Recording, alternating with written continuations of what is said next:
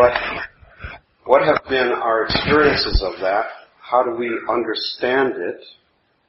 Uh, because uh, as as somebody who's taught in the public arena for many years, uh, like from the early 70s until now, I've noticed a lot of changes in how people understand things that I think are pretty common, but there's a real big gap across generations and nationality and what we mean by certain core words like community or trust or respect.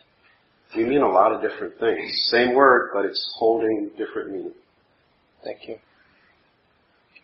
And it's it's what you're what you're allude what you're pointing to is sometimes I don't use that word community. I use the word I use it in plural. Mm-hmm. In terms of community, I don't assume that there is one community, even in this room.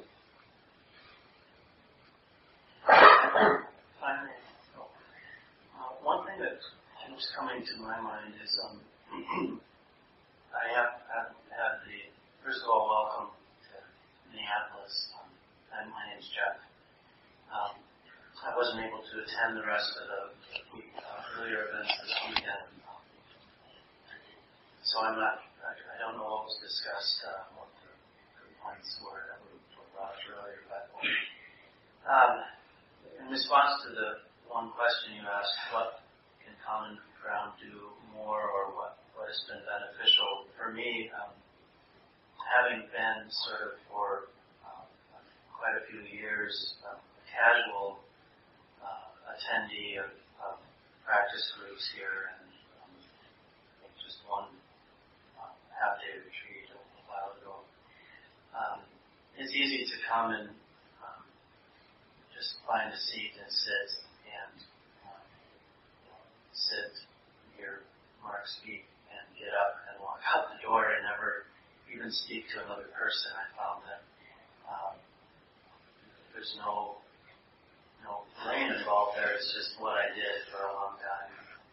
And reading through the newsletter, when I saw that it was a gay men's group, I felt um, you know, immediately interested in that and uh, saw an opportunity for me to connect to the community, uh, a larger community through something that, as you said, was pertinent to my experience.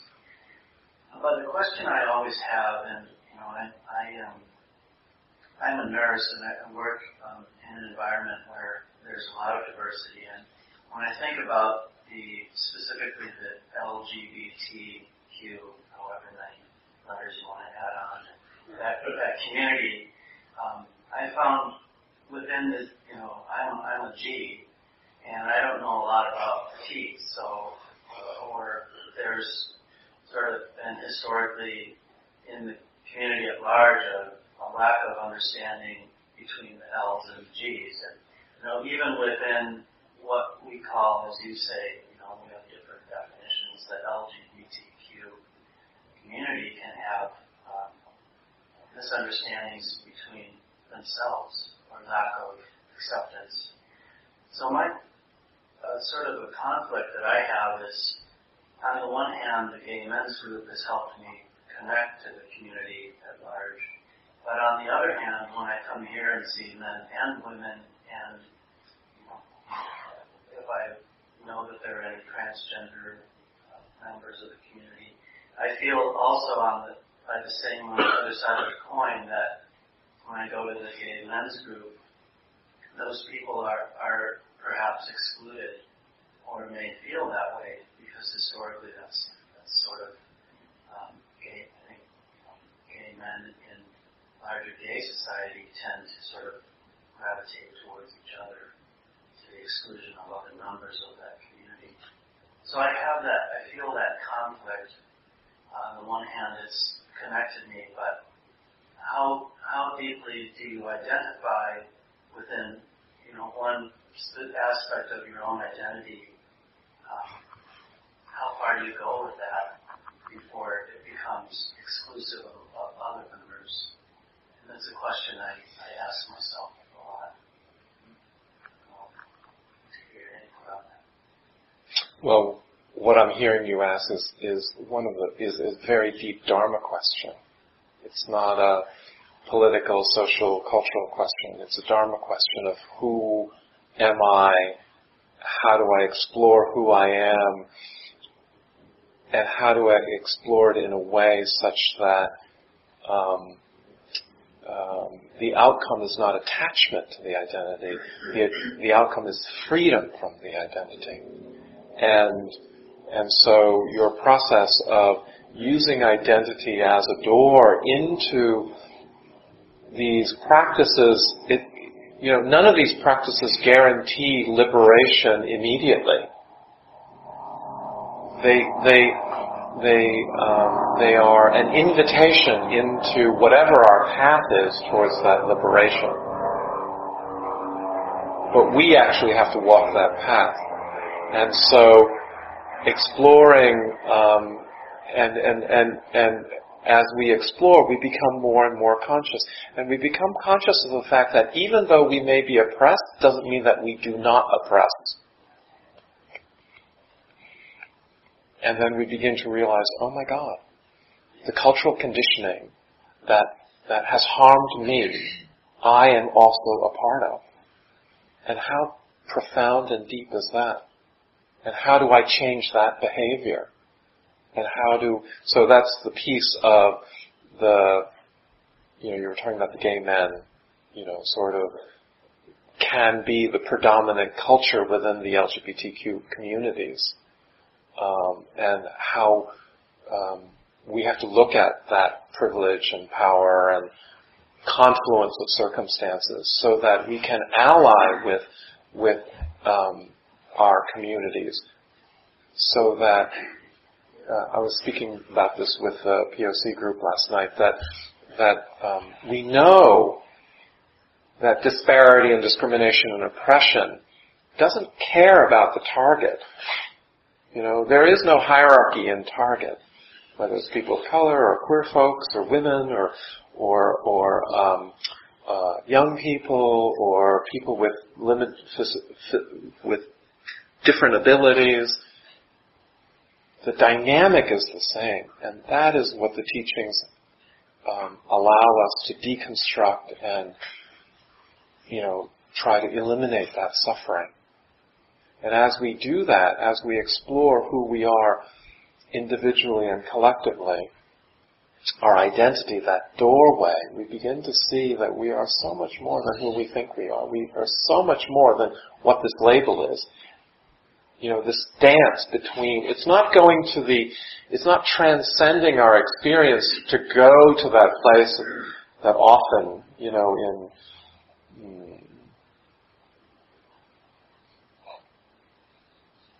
in the cliff notes of Dharma, um, you often go to, we're all one. We're all one. We're all universal. But we actually have to go through the relative experience of our identity of who we are to get there. It's not going around it. So, you know, John Welwood came up with this concept in 1984 of the spiritual bypass. It's a brilliant concept because we do it so often and even so subtly that um, you know we have a, we have these awakenings and insight in our area. It doesn't in, in, in an area of our life. Doesn't mean that the rest of our life is enlightened yet.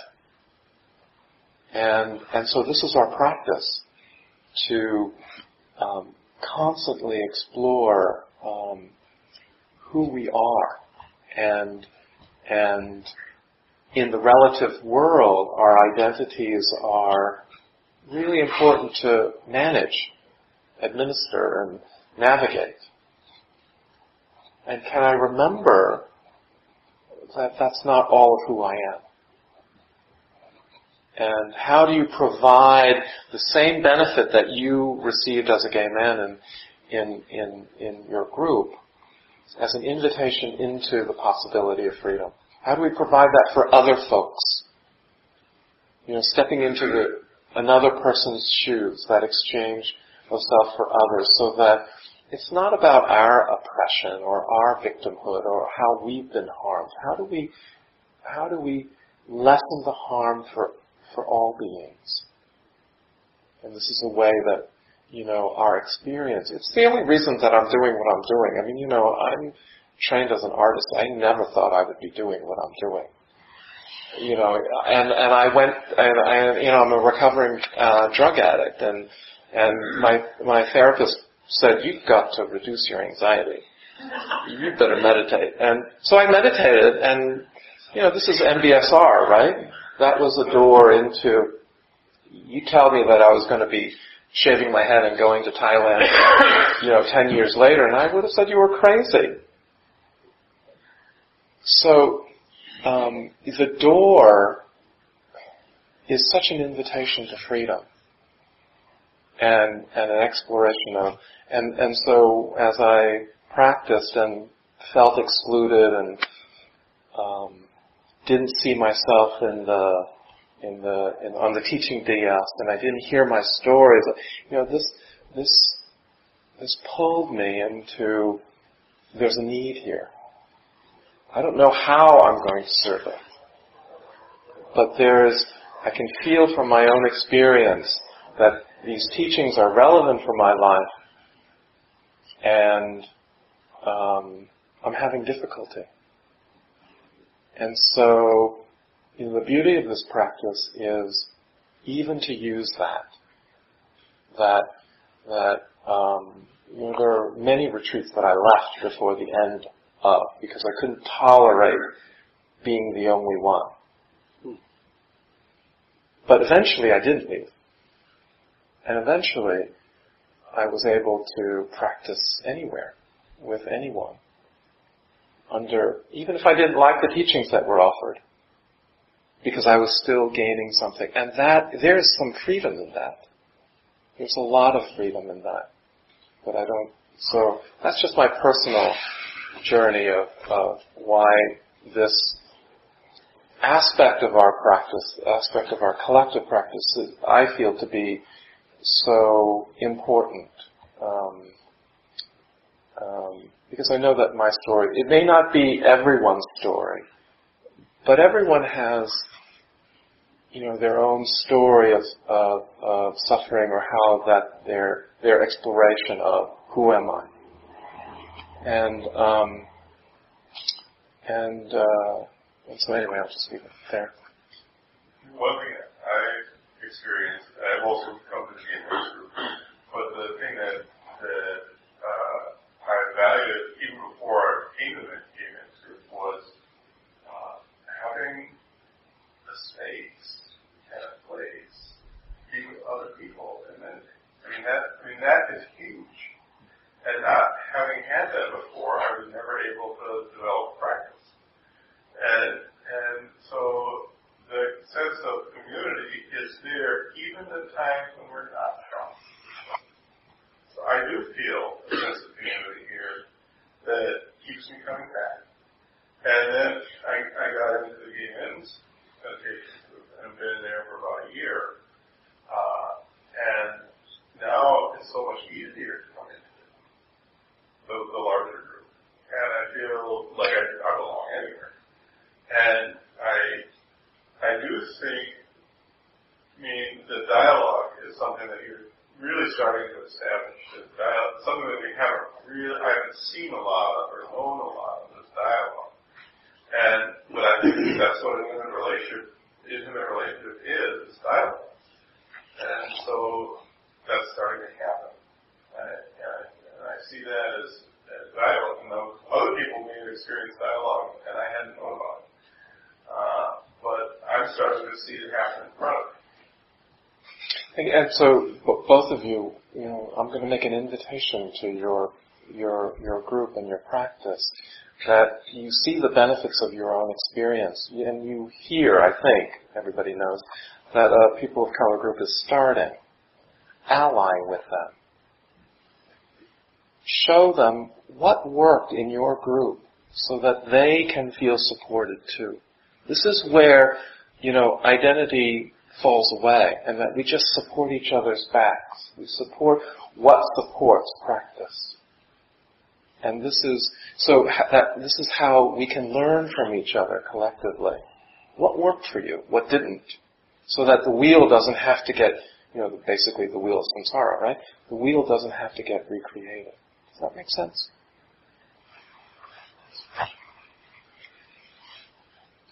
I identify with a particular group. In fact, I belong to many And my sense of this whole thing is that it's all about validation. The community, how I define community is about how we feel connected, interconnected with each other. And do we start to see, and you said that right up front, it was about validation. So you can look at it from the perspective of diversity and knowing groups that feel they don't belong. What I would like to stand for people who we should belong, but we still don't feel we belong, right? Mm-hmm. You know, the, the, general population of the group, a large groups of people that come here and don't identify with these individual groups. Mm-hmm. So what are the practices that um, can really create the that sense of interconnection, the sense of depth of connection? That we can do it as we sit on the cushion and we can find our connection internally and whatever it is we're connecting with. We can learn that piece of our practice.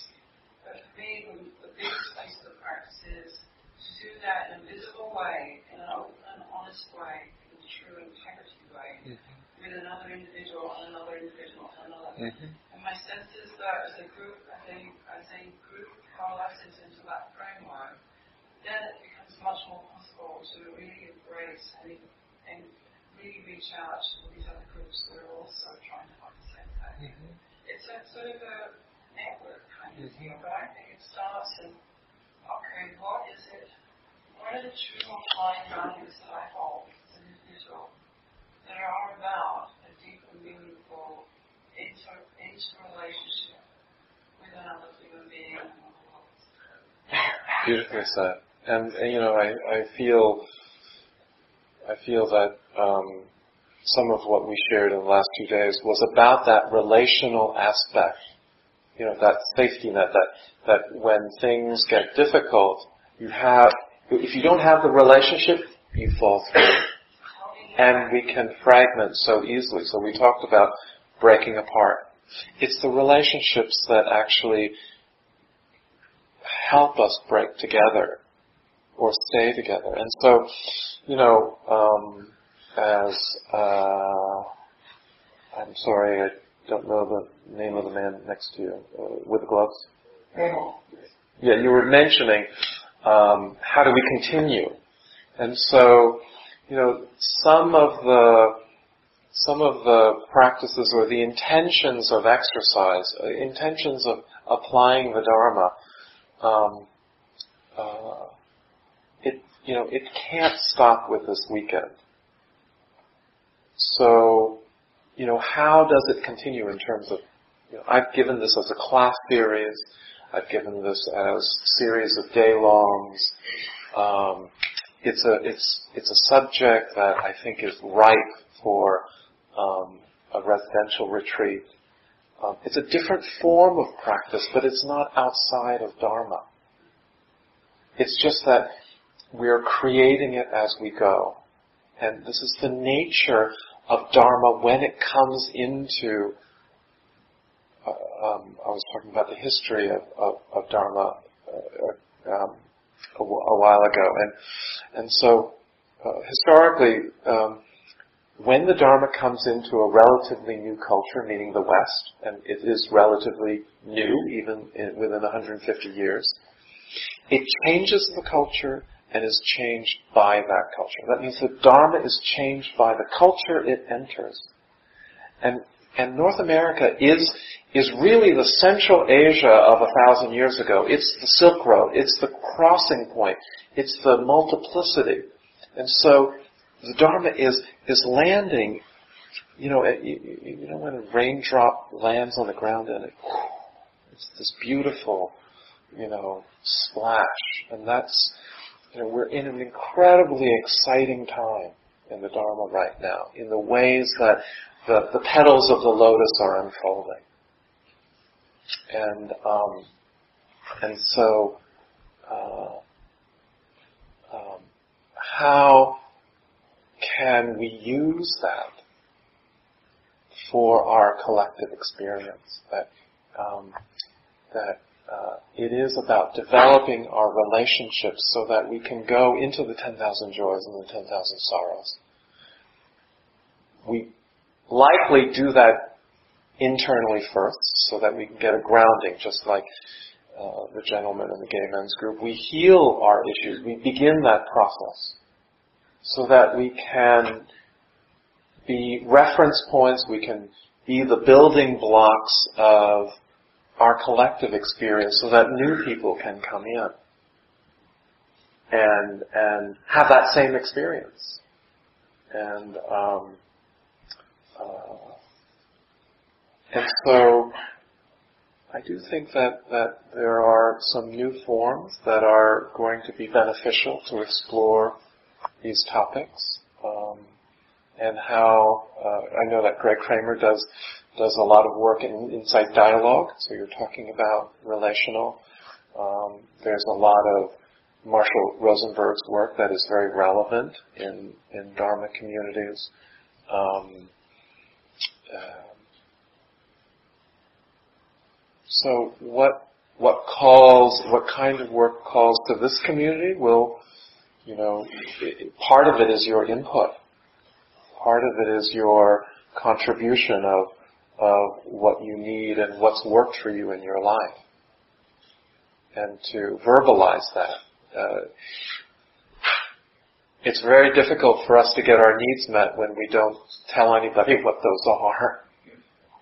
And so yeah, and I just I think that there's like it's a big topic, so I commend you for continuing to move it and and and and bring insight to so many of us. Um, really enjoyed having the opportunity to talk to you because we you know last night. Um, but I think um,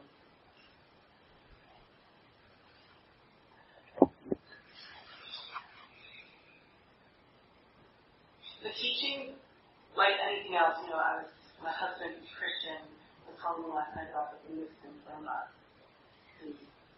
um, been all this violence right? And I have this quote in the BBC article, and it was on, it was this monk, who was very venerated, I guess, in that particular community, right?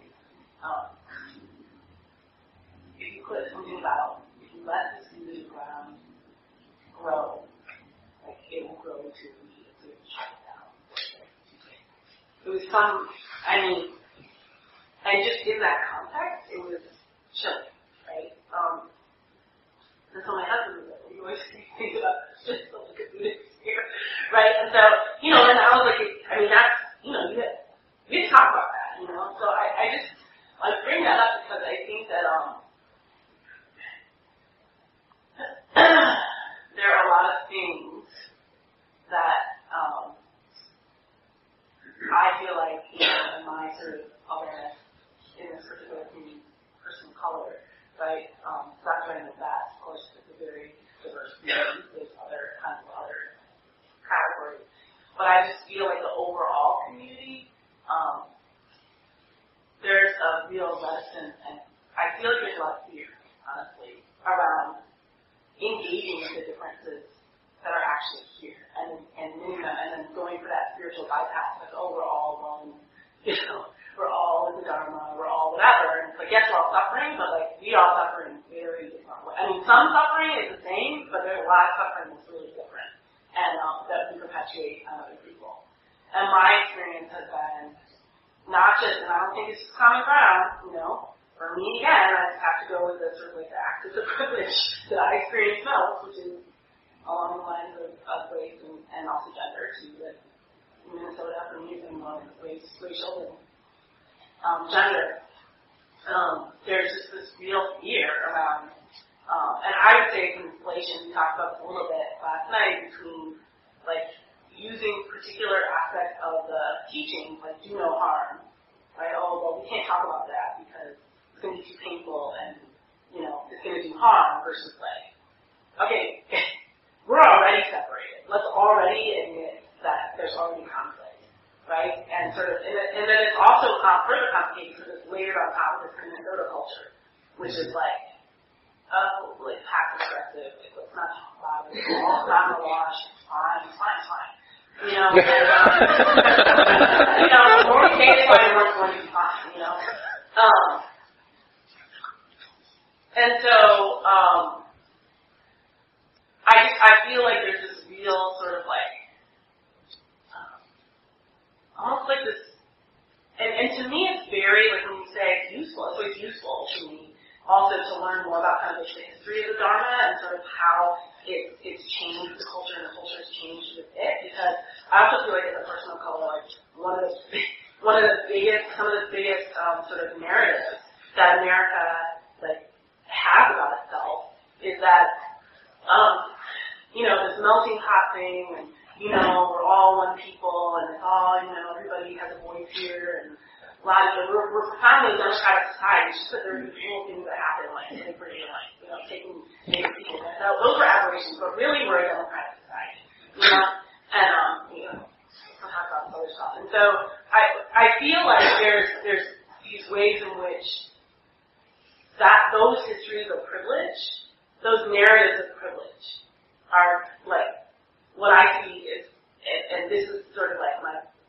problematic parts because I think there's a lot of really, really useful parts of Dharma that are coming also to meet um, to mainstream Western culture for everybody. But I just feel like, you know, in my particular um, sort of other position, and I really appreciate that you also are complicating that, right? Because it is really multifaceted, right? I may be other because I'm black, but and a woman, but like I'm upper middle class, also I'm straight, you know, like there's all these other points, you know, um, that we have to admit and navigate. Um, but I feel like we can't even get started on that complexity because people are like terrified, like, oh my god, you're calling you know, and it's sort of like instead of understanding that this is like a larger cultural issue that we have, you know, that we don't we're Sure. We don't want to deal with that because we don't want to feel that kind of pain and we don't want to feel like implicated mm-hmm. in other people's pain, which is like many times like the deepest kind of pain. Mm-hmm. At least in my life. Is like how much oh my god, I just need that person completely embarrassed and mortified and like pain, like I gave them pain. Um so I'm not saying like, okay, free for all, like let's just be mean to each other or something, but I just feel like, I mean, that's kind of been, um, you know, I can talk about so many things that have been so positive and for me about my practice at Common Ground through the years. Um, but I feel like that's one thing, and it's not, it's just part of the larger culture here. Um, but that, that's one thing that I feel is really holding, holding folks back in my and, collectively in my experience, and also the sort of idea that okay, as we get more affinity groups, gay men groups, people of color, whatever, oh, that's going to be more likely. You know, again, this whole mythology is like all people.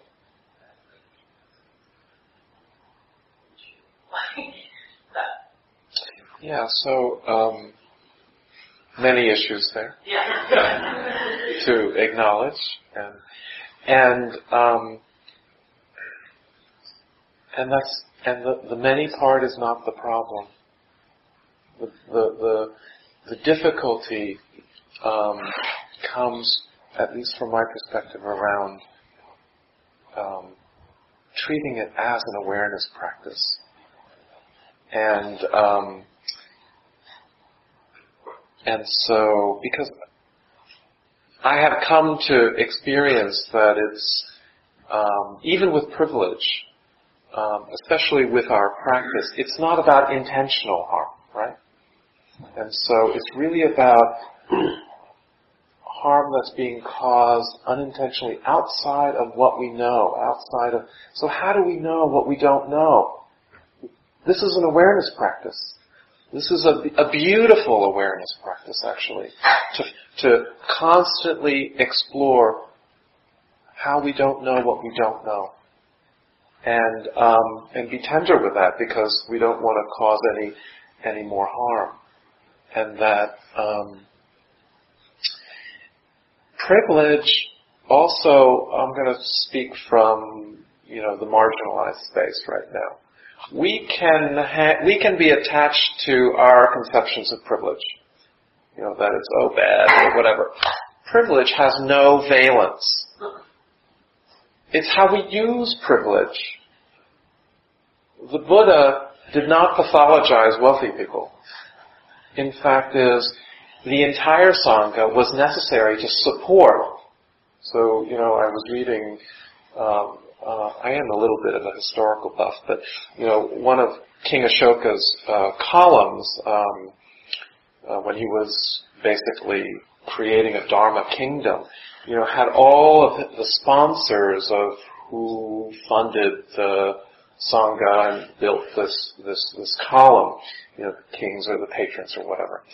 But they also listed um, uh, the groups of practitioners, the artisans, the farmers, the you know. So it was a beautiful inclusivity exercise that I was reading about, and the and the, and and the community needed the privilege of the community in order to survive. So it's what we do with privilege when we become aware that we have it. And what do we do? We give it away. Not indiscriminately. It's the practice of generosity. We share. So that our collective sense of wealth begins to rise. So this is where, I mean, you know, I'm, I'm just giving you the top layer of how privilege can be used as a Dharma teaching for all communities. And it takes, uh, I'm going to I'm going to say that practice is equivalent to a, an educational process. So it takes education and practice. So I'm going to give you a success story. I like success stories. Uh, IMS um, for a long time was a retreat center that that created um, residential retreats, Jack Joseph, Sharon, you know it, um, and they were predominantly what infrequent, and the anomaly was a diverse person would walk through um, or get trained as a teacher, and um, and Spirit Rock actually started the POC and the LGBT retreats way before IMS did, and um, you know there was always some there's, there's a little bit of, you know, that there's a little bit of rivalry, you know, East Coast, West Coast, what's the, you know, whatever, you know, California culture versus the Northeast, and, um,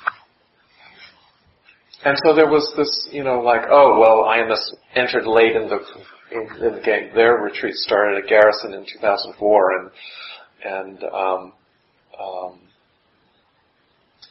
you know, they, they started somewhere in 2007, 2008, um, the executive director um, had, had had the intention of training, training on different levels, teachers, staff, board. You know, um, I, uh, one of Mark's colleagues, Gina Sharpe, and I have did a few trainings for for their teaching staff. Um, every now and then, but nothing coordinated. So they found a trainer to do a multi-year plan, three or four years of, of, of not frequently. I think it was maybe once or twice a year at the most. It took investment, took a couple thousand, maybe it took fifteen thousand dollars, something like that. It was an investment. It doesn't come for free. When the training started, they had one person of color on the board of, uh, I don't know, 15, 17 people. By the end of the three years, there were six.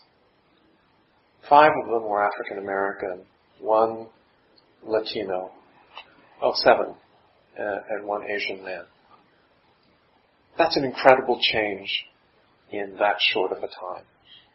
But more than that, because of this, this multiple change on multiple levels, they realize that in order to serve diverse populations, it's not just about opening the doors and saying that we're welcoming. It's about seeding the ground. Somebody was talking about seeding the ground.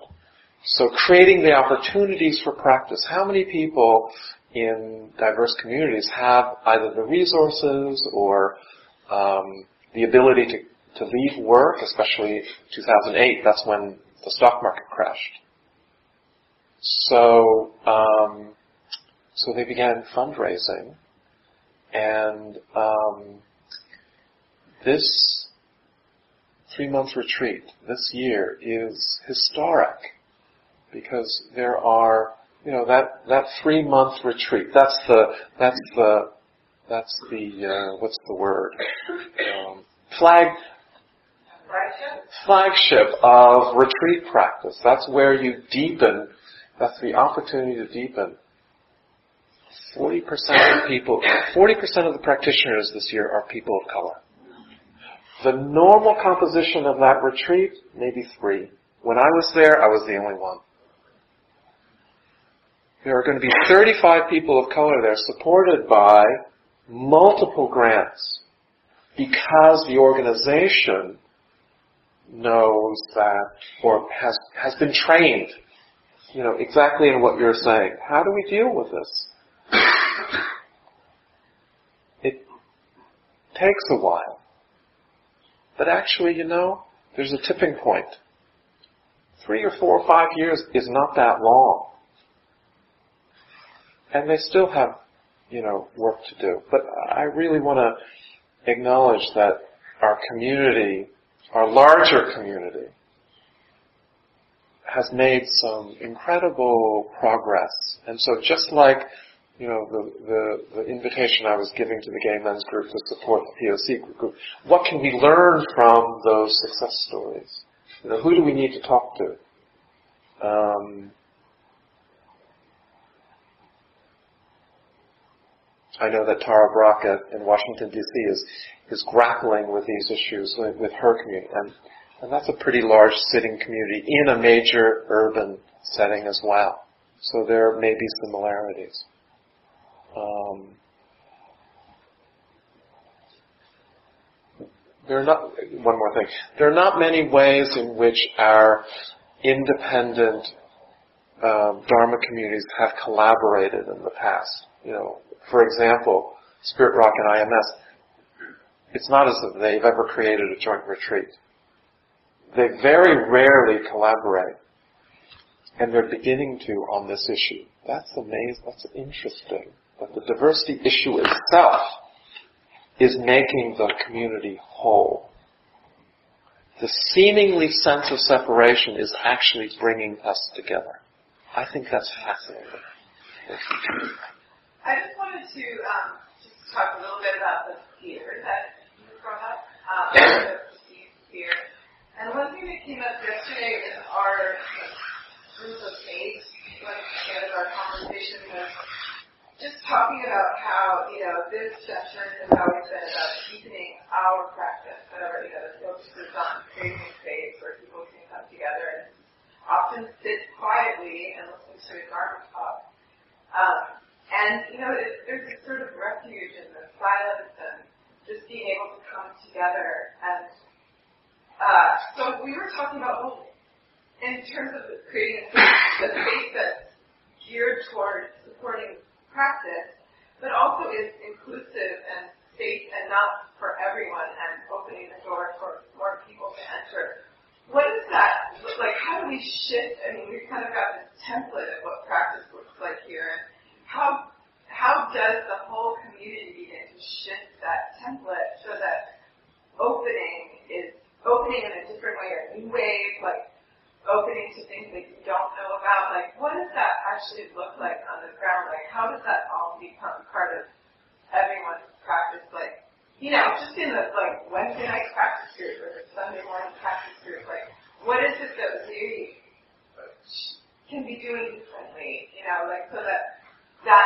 inclusivity is normally part of, you know, my practice every time I come to the center. And, you know, what and so there was some fear about getting up, like not having to talk to anybody, like coming after a long day at work and just wanting to be quiet, you know, and, and so having a conversation about that, like, okay, well maybe I need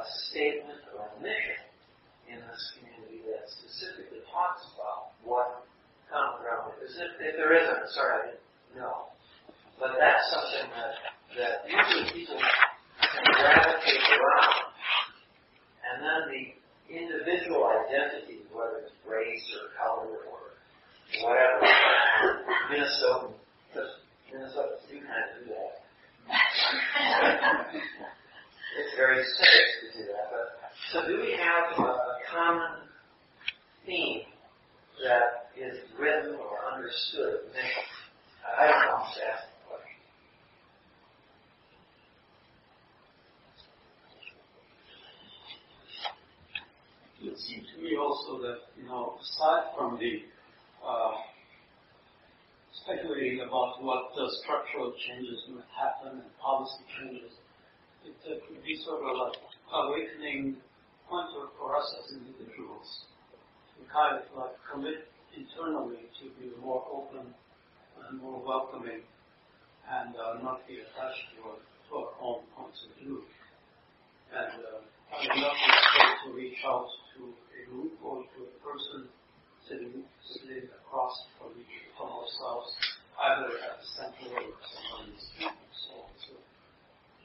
a reminder that we prevent benefit from that. Of course, there are risks to, to that kind of theory. but there's so I, I kind of feel the resonance because, you know, like, I don't have a, I don't expect that it'll be in the near past and, and in the near present any uh, group of the Middle Indians.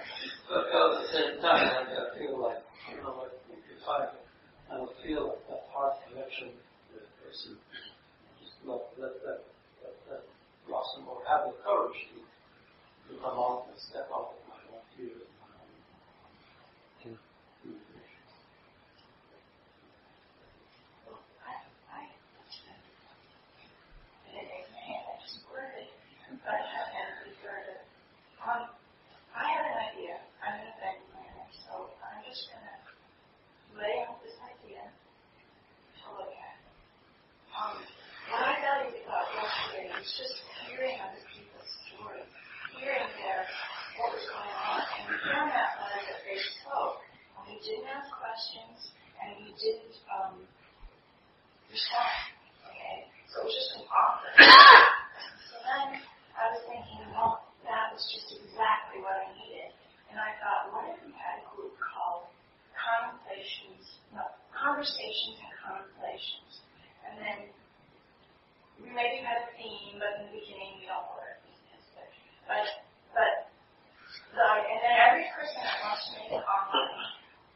makes an offering, and then we say, now, would you like that to be an offering, or would you like us to ask you questions, or would you like us to mirror you or validate you? Because that's what you did with him so well.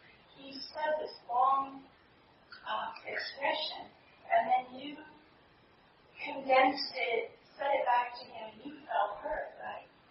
You felt like you got it, right? Okay, so that's a skill that I watched you do. You were excellent at, but I'm not good at, and, and probably a lot of us aren't good at. So what if that was the point of the group? Was someone talks and you say, do you want to be, is it just an offering, or do you want to ask you questions to explore what you said, or do you want us to mirror you? And then everybody in the group gets the chance to attempt to mirror. And they go, no, no, no, no, that's not right. This is what I meant. Until the person feels heard. Because when a person feels heard, they also feel that belonging. If you feel belonging, if there's a Not to put him on the spot. I think this idea not watching.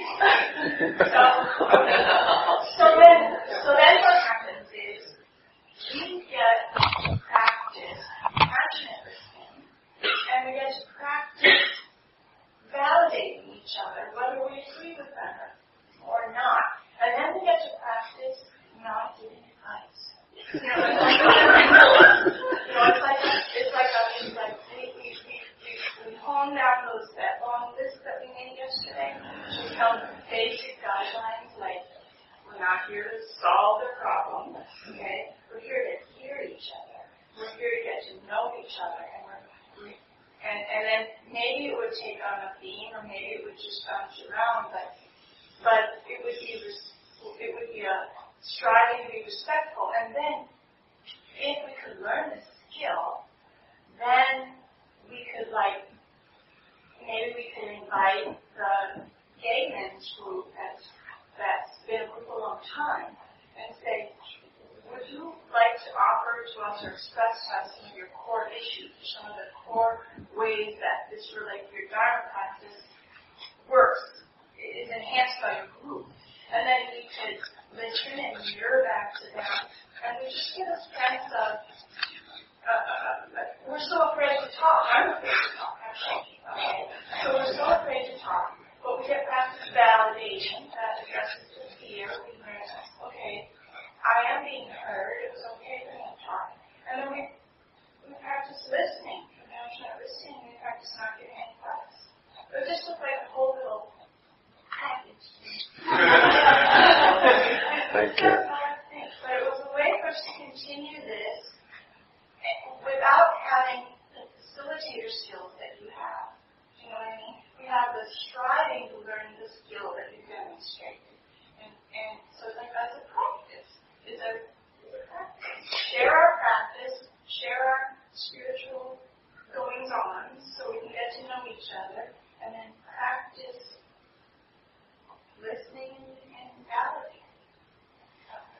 It is practice, and, and, and it also needs to uh, have a way of continuing so that, you know, um, uh, the, the beginning part of the morning we went through those intentions of communicating together. And, um, you know, the way that, that I've used that in other communities is that it's a, if you read the intro, it's a living document. So whenever I give a class on community building, I pull out the, the list and people who are in that event add to that list.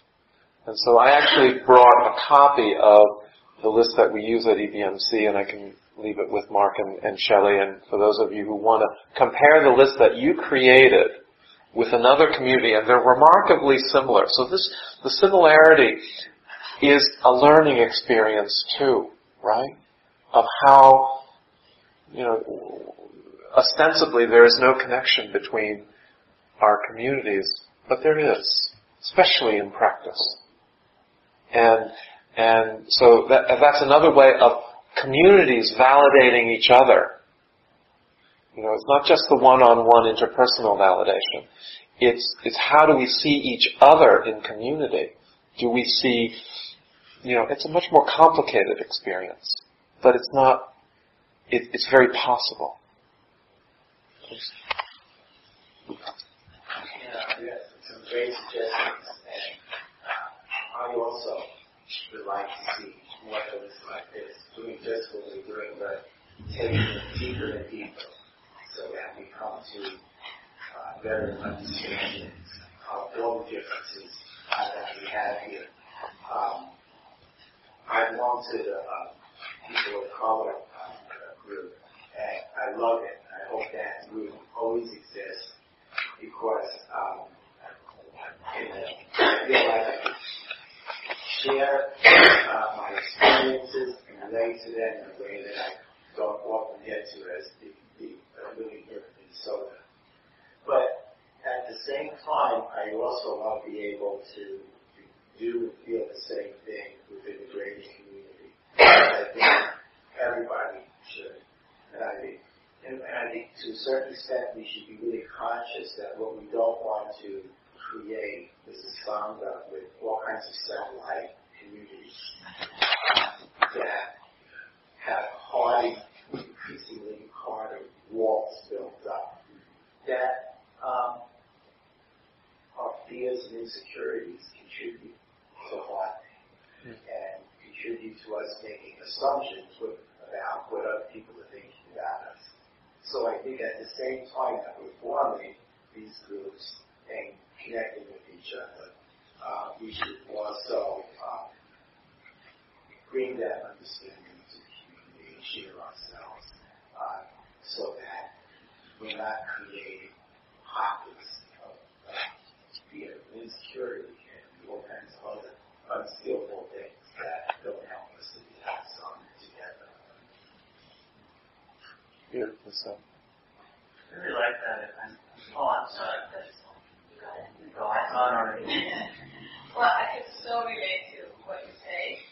Um, I went to the people of color the first time and I was asking, I was so happy to see it. You know, it was just freaking me out in a way. I'm like, what does this mean? Like, you know, do we know, like, is it in conflict with common ground kind of fear I had? Um, but I could also see that the fact that we are forming tell us there is a need for it. So, you know, people, we are trying to find a, a more deeper voice or being heard. So, what I really would like for all of us is to have a dialogue mindset. You know, because I'm afraid some, you know, can I go to the, I'm, I'm not gay, but can I come into the gay month group and then and, and hear what your issues are? I would definitely be interested, in. and I would like other people that are don't put they are of color to come to the color and and just hear uh, what the deeper issues are with everyone. So we just move on together. So what I really, I'm, I'm very impressed to see this. Just that we are talking about it is a way forward. So, um, I like what you're saying. I think that's one practice. Another thing I would think is, what if could have a community community day where we just discuss? I like, you know, the, the usual um, group meditation where we come, but it really doesn't give you a chance to talk. So I, I came Friday and I was listening to you, but just a small group of three, just having a conversation, you just know what this person is thinking about today. And just, you know, a simple saying hi and just talking to somebody, just so more personal and deeper and kind of get you where everybody is at. So that kind of uh, space that can create more discussion. Um, would I think get us forward, even in a bigger group and in a smaller group. Richard? One of the things that I've been working with in my practice for a couple of years now is a phrase that comes out of a metta practice that was developed by New York Insight after 9-11. And it's one of the things I use when I go to correctional facilities. And the phrase is, may we find forgiveness for the inevitable harms we bring to one another. And um, I just found it so um, potent in um, in my work, in my practice, and, and years ago in very different circumstances. I was actually, of course, I'm fundraising for nonprofits. I was doing some group work with a man who had cerebral palsy. And something I told him, you, know this person because like you, he is wheelchair bound. And this person said to me, am I tied to this wheelchair? Am I chained to this wheelchair? Every day I choose to get into this, every day I make a choice about whether I stay in bed or I use a wheelchair. It is a choice to use a wheelchair. And it was such a painful, painful lesson that I had never forgotten, but it was not my perspective on this person changed completely when he, he said to me his choice to use a wheelchair. And I think about how often I miss things like that with other people, that I have my language, my assumptions, I take refuge in my good intentions, and I know from training that you know, that the more um, the more privileged group always says, well, my intentions were good, and they really don't look at the impact. And it's really, you know, we talked about this um, not uh, you know, sort of knowing what you don't know. It's really being willing to look at the impact, to really understand that what you uh, that laughing is the way yesterday Ian brought up that you know, someone used the term intersex and sort of out there, there there's laughing and understanding how hurtful uh, that is and understanding that some of my thinking is inevitably racist because of just my acculturation. I think it would be so, um, it would so strengthen our practice if we could be safe enough, as Larry said, we could trust each other enough to really understand how we harm each other and to really understand that that's um, inevitable um, and, and to have that, that practice of forgiveness as part of our practice as, uh, as a community. And I just have found that so um, rich in, in my own life, and I just catch myself over and over and over again where I say, oh, this, this would be fun, or, or I've done harm and I've only, uh, sometimes when someone is courageous enough to let me know that what I said was harmful, that's very, that I so often people feel so silent and shut down that it doesn't always happen, and I think that would be um, a wonderful practice. Maybe, maybe find forgiveness for the inevitable harms for the time.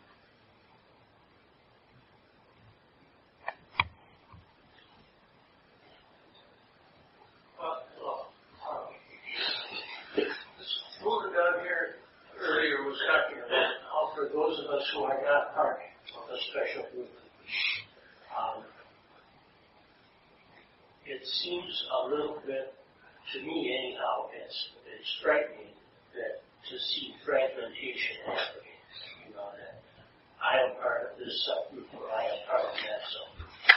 Um, now we have an Armenian subgroup.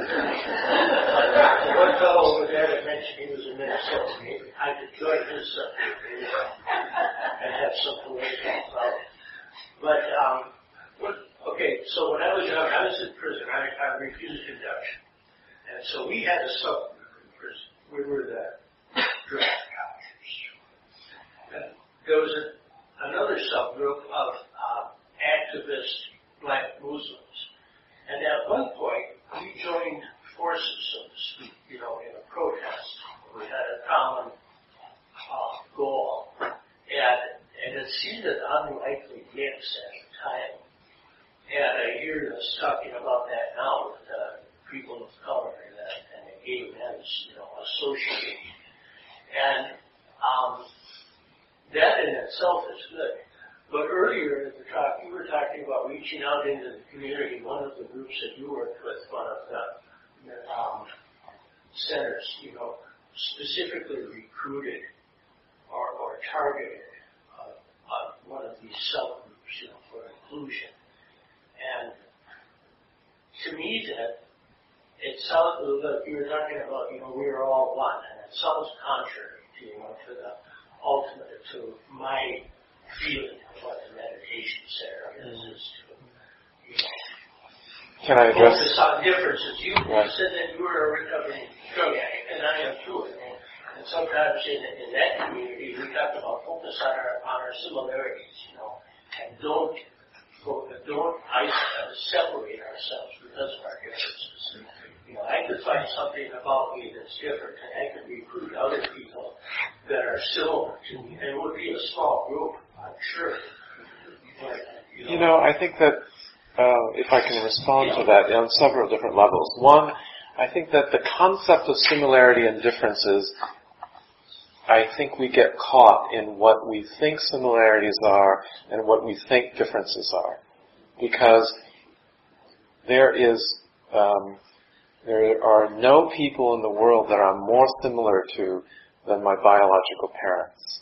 And I was separated from them for so long because of my orientation. Likewise, differences are, are, are one of the, I was speaking about this um, last night, it's in the diversity of life that the richness of evolution occurs. It's when the, when the land meets the water that the richness, you know, when that, when that, when those differences occur, new forms are created. So the fact that we think that similarities are comfortable and differences are uncomfortable is just a concept. If we pierce with our awareness practice what is really true, and then maybe the language will not be quite so polarized. And about, you know, your question really goes back to, you know, are culturally specific venues skillful? Are culturally specific um, focus uh, causing harm or causing benefit? I'm not sure I can answer that, but I'll tell you a story historically. When Jack Joseph and Sharon and some of our senior Western teachers went to Asia in late 60s, early 70s, and they had these brilliant spiritual explorations and openings and, and were authorized to teach. And they came back to North America.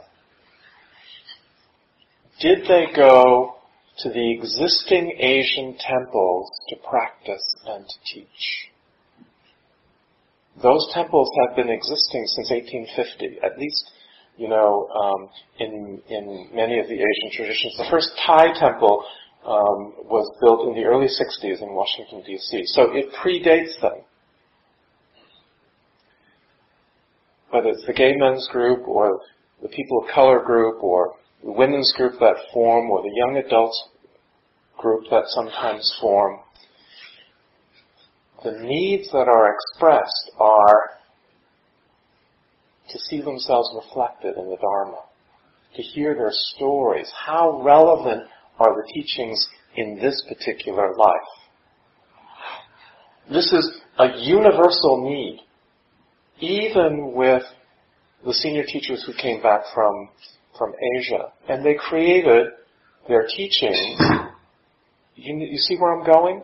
Even in the mainstream culture, the needs are the same.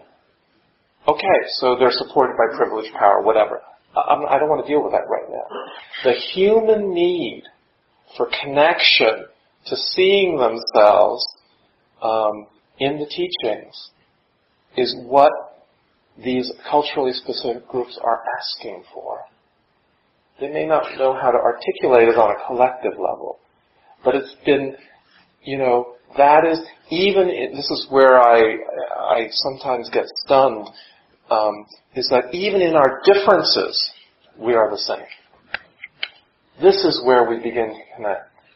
If we can hold that larger picture, that it's not just about the culturally specific, but the culturally specific addresses a culturally universal need. And that's the door we go through. Can we feel into both? Can we use the specific and the particular to get to the universal? Because it's not just about the universal. It's not just about leapfrogging. Because I, as a, as a new practitioner, I may not have the practice that you do. I may not understand the practices you do. I may not have had the retreat experience to really like let things fall away. And I'm expected to go to no identity, no self. It's, it's, it's a leap of, it's more than a leap of faith. It's a leap that d- denies my previous experience. And, and Dharma is about experiential change. It's not about, you know, me telling you what to do. It's about your experiential validation of, of the practice. I'd like to, along those lines, suggest that when we're talking about um, practice groups around labels, whether it's sexual orientation or ethnicity or race, whatever those things are, those are just words for describing experiences that people have had in their lives as a result of that demographic fact. I'd like to see affinity groups around kinds of issues that other people have had, such as, I can't stand the politics in this country, it really upsets my practice. Uh, there are other people who have struggled with how politics in this country gets in the way of their practice and be able to have discussions around those kinds of things. I'm in the 12-step mindfulness group, I'm one of the teachers there, and so we get together and talk about how does our mindfulness practice support recovery. And it can be around being single parents, it can be around how, you know, how does this get in the way how does it support. And uh, so I'd like to see those kinds of affinity groups and recognize that the uh, uh, sexual or, orientation issues and racial identity are just another way of saying experience. They're just another way of labeling a set of experiences that people are using mindfulness and Buddhist practices to help them address and try to expand on, on that. Shannon? Um, I think too, like, um, and I don't not have an answer for, for this, but I, I understand. And that kind of gets to your question. Like, I don't, I think a lot of times when we have problems, like, and I mean, I could be a, you know, and you see, you know, sort of like one rush to the, solution, you know, but I mean, I, I don't, especially with culture shifts that we're talking about, you know, Um, I don't, I, think it's, I don't think we need to focus on what is it going to look like. I just think we need to focus on like being with that uncertainty of sort of like, okay, well, we know this particular format might be working for some people, it might not be working for other people, let's investigate that. You know, and then, you know, not tied to but you know, it's just sort of like, well, let's see. Let's see, let's see what happens. You know, and I think that that's sort of the rub is sort of like um, keeping the forward momentum at the same time that you're like, well, we don't have X um, on horizon that we know that we're heading towards. You know, so how do you do that? Um, but but still being committed to that. And I also want to say that I think um, affinity groups for all the reasons that um, laid out, um, compassionately laid out, I think are really um, essential for um, helping people develop their practice um, more deeply and feel safe to do that. And I guess um, the other tension that I want to bring up and acknowledge is that I'm also hearing some people talking about how like, well, perhaps the groups can help teach like the mainstream folks uh, and I mean, I know just for me, again, my main problem in life, like I'm too honest. Like I don't want, I could do that at work. Like I don't want to do that in, like um, I'm, not trying to teach that's too boxing. Whatever.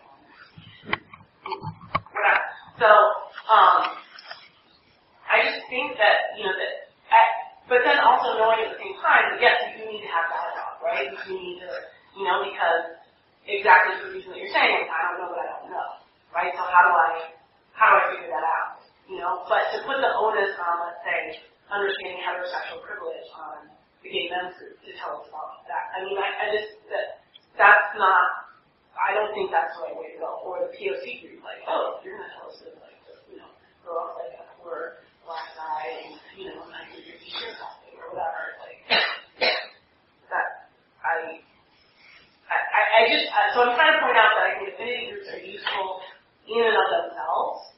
To folks, and yes, we also, I mean, it is a goal game. We need to have those dialogue and discussion, but I also think it's not just about like, oh, we need to trust each other, because then a lot of times it's also about the people who feel, rightly so, that they're not being seen, heard, or valued, to sort of like trust all these people who have shown, like, well, you've given me like actually no reason to think that I should trust you, so you're actually asking me to do that kind of, because it's not possible.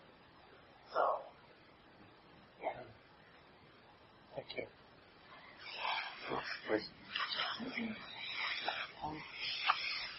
What's clearer for me in this conversation is what we're talking about.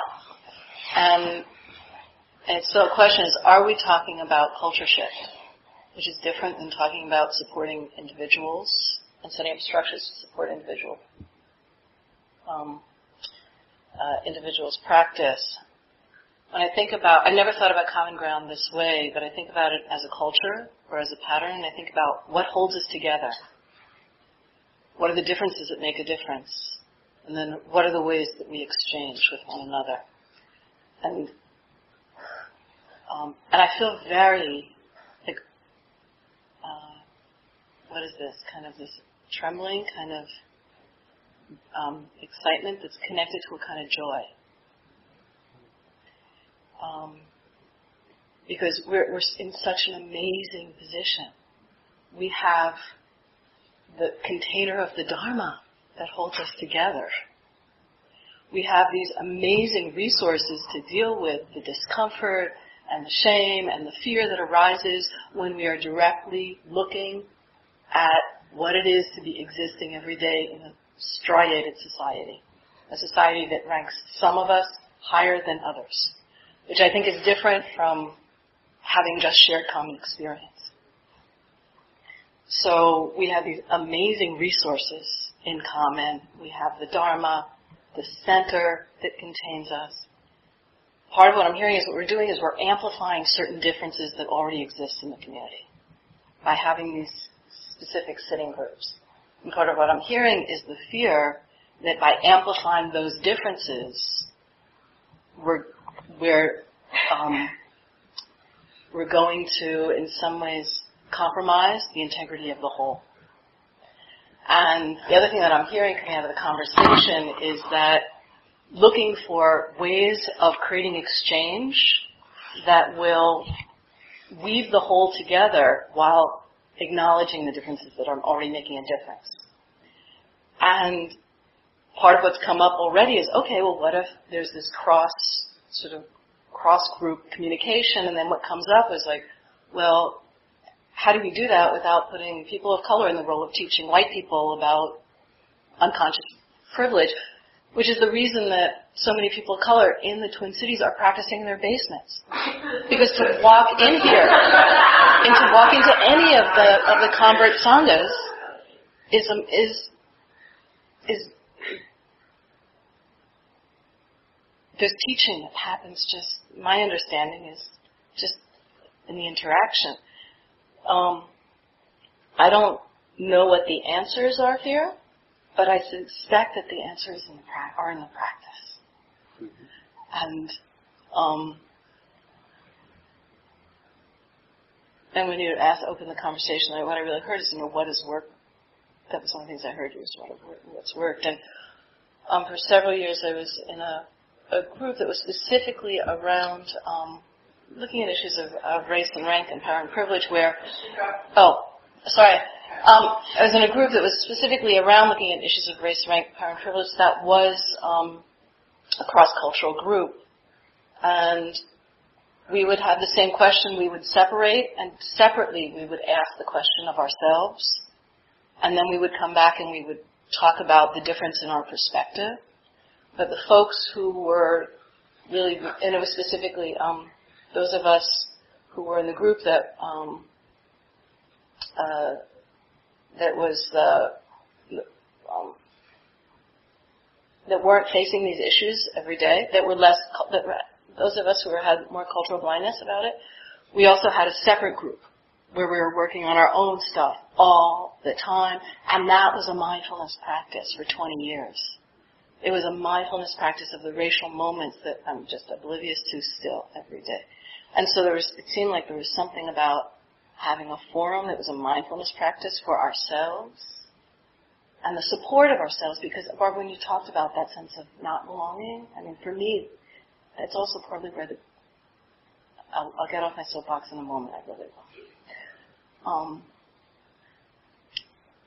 what you were talking to for me was the isolation of, of the culture of whiteness that separates all the time. And I got my stuff, and I'm afraid somebody else won't want a piece it. So I felt like uh, the joy for me is is moving beyond these barriers that that the striated culture is putting in our faces all the time. And the joy of connection that's on the other side of that. The joy of wholeness and of possibility. Of, of reweaving our, our humanity. So I just, um, that's the excitement. And, I just want to say sort of, um,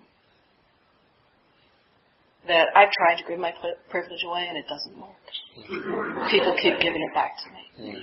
I can use it well.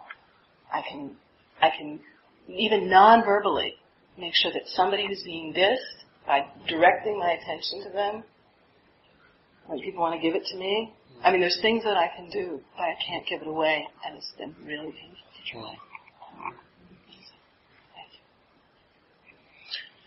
So I want to particularly invite folks who haven't shared so that we can create space um, for that.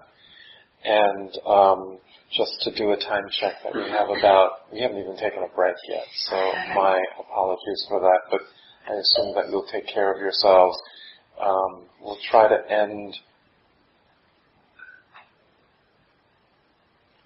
maybe 10 minutes before 3 because I just to just to have some closure to do something to close the discussion. So I just want to uh, give a little bit of a, a time check on that. Um, something else as you were saying, which has gone away.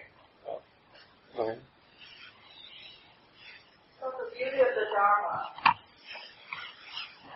for me has been to really feel the ouch I can really be in pain about who I am and look at it. And as I'm sitting there thinking, what is the most valuable thing about the Dharma for me? As I sit here, the awareness. And that's really to be able to look at the suffering on a very individual level. Obviously, I'm a person of color, but I didn't wake up to school. I was grade in Huntsville, Illinois. No, actually in Glendale, California. Um, when, you know, sixth, sixth graders say, oh, how come you're that? Uh, so work over the many years as far as study and practice has been to look within for my own issues of affinity, where I am bifurcated, where am, I am fragmented, where I am diverse, all inside this mind and this heart. I don't have to go very far. It's actually all right here. I'm thinking what's been most helpful besides very closely sticking with this self. Uh, but it's been a one-on-one relation, one with sutta, practice daily sutta study besides daily sitting, and then maybe with one other person, be that a therapist, a friend, a teacher, whatever. But the power of really studying my heart. It's very easy for me to look outside and to start thinking things up. I'm trained as an analyst. So I, I like to play with my mind, go everywhere. It's really hard to just sit and look at everything happening right here. So what that translates to is like I go to a yoga, I went to a yoga class this weekend, only my second time I, after being absent for five, six years, so I decided to go. And after yoga class, with people milling around, introductions to them, you I'm a stranger, and by the way, I'm the only person of color in the room of probably 12. But that's not touch. So, somebody asked my name, you know, where you from? And I think I could talk pretty good English. An elderly woman said, so are you an immigrant? and so I, I just sat with it. And in the awakeness of the Dharma, I could just smile. Um, and I said, no, I'm not. You know, I'm one of those people that came here when like, I was like five. So what does that mean? Are you Chinese? That's her next question. I said, no, I'm not. I'm actually Filipina. The point being, I had peace. Sitting in the question and the clear difference. I mean, come on, you know, I'm different. But that's okay.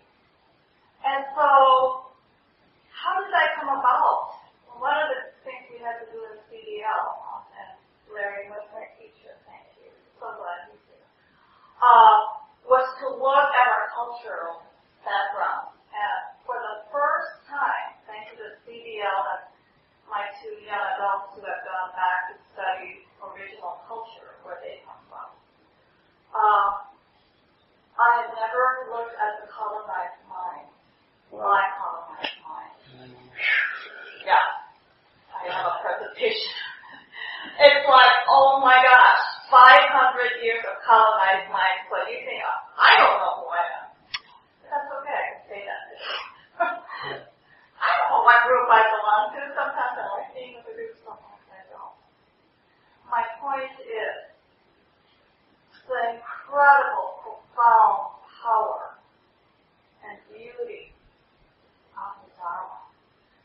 And we have to start, even as I sit here, my, my, my gut has been churning, my heart's been pounding. It's like, okay, awareness, awareness, I'm awake. What is it? What's the teaching right now?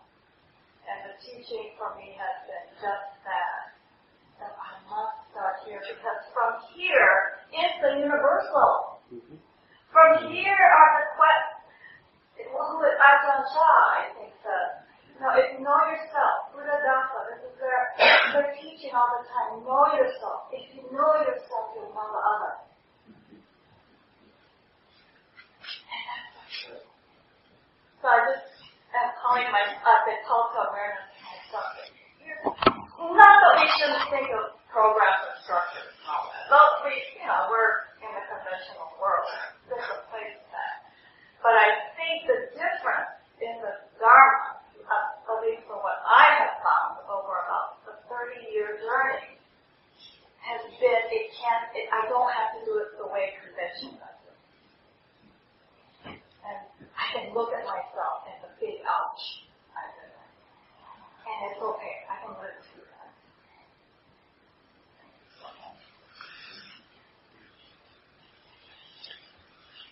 that. I remember the comment that has a little bit to do with Lorraine's um, beautiful share, but um, and that is uh, the phrase that came up to me is is is to give to give the Dharma some slack, because the way that the Dharma is coming into Western culture comes with a particular cultural lens and a particular language and a way that we're figuring out what's relevant, what's not relevant, what's appropriate, because not every single thing is appropriate, otherwise we'd be living in this patriarchal hierarchy that is not beneficial in this world.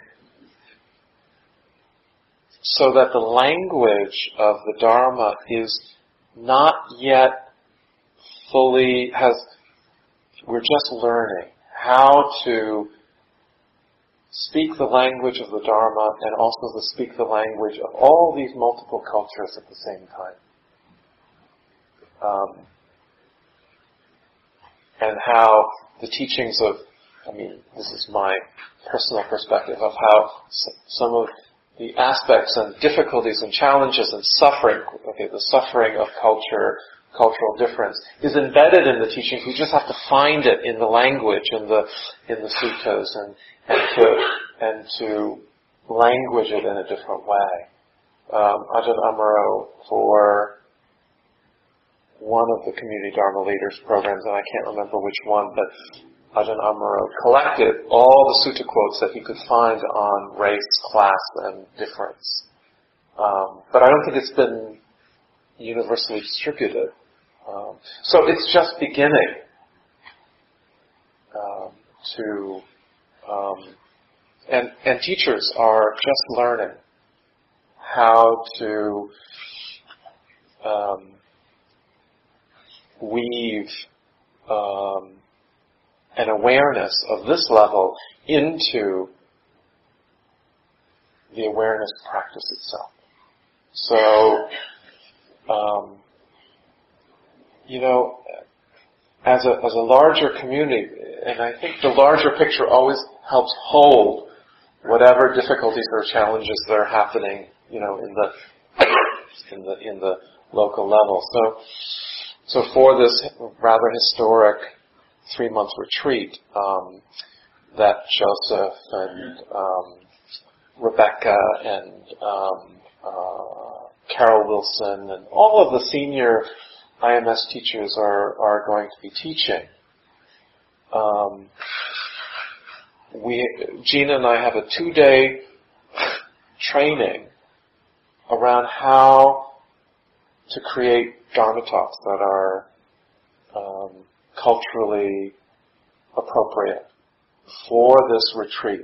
To have the most senior Western teachers be able to say to us, can we ask you blah blah blah? I mean, I'm humbled that this process is taking.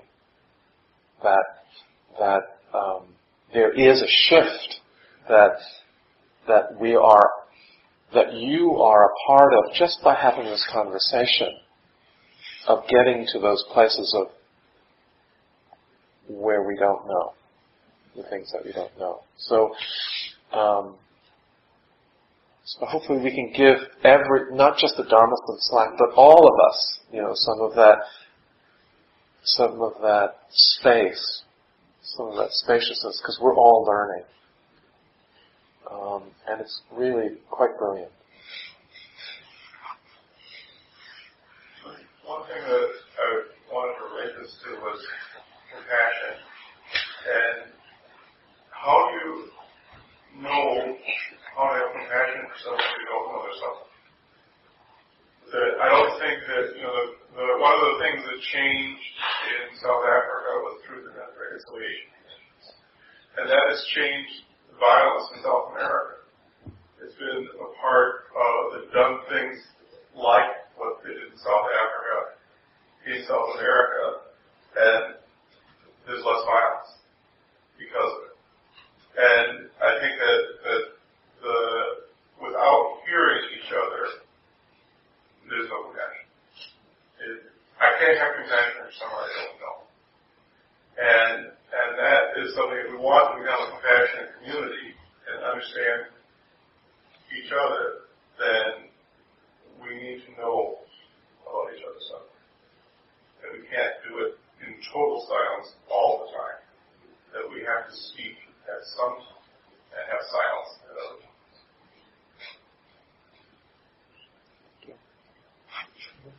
Oh, just uh, a couple of images came to mind. Uh, just uh, from those expressions. And one, one was breathing in, breathing out. So nurture my own identity and then reach out and stuff back and forth, you know, that exchange process.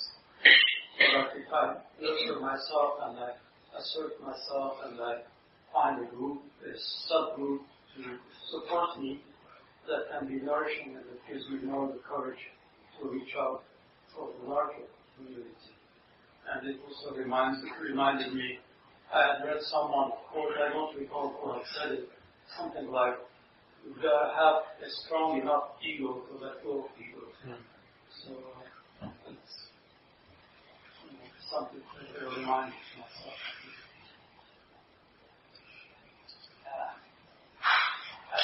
couple things that just did very aware this weekend of the impact for me in being involved in this community by having someone who's teaching Dharma, who is more familiar to my beloved than anyone I've ever experienced in this community.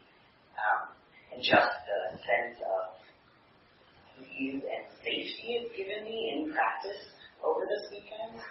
Um, so that's uh, just one thing that I've just been thinking a lot, and talking to my partner last for hours about how much of this is about visibility. I have a lot of friends who are um, genderqueer, who are genderqueer disabled, genderqueer people of color, like lots of people who are very interested in the power of this practice, but because of something, and I can't completely name it, because I think I'm bringing in a lot of my own stories, when they come here, there hasn't been a level of comfort um, to want to stay and be involved in this community.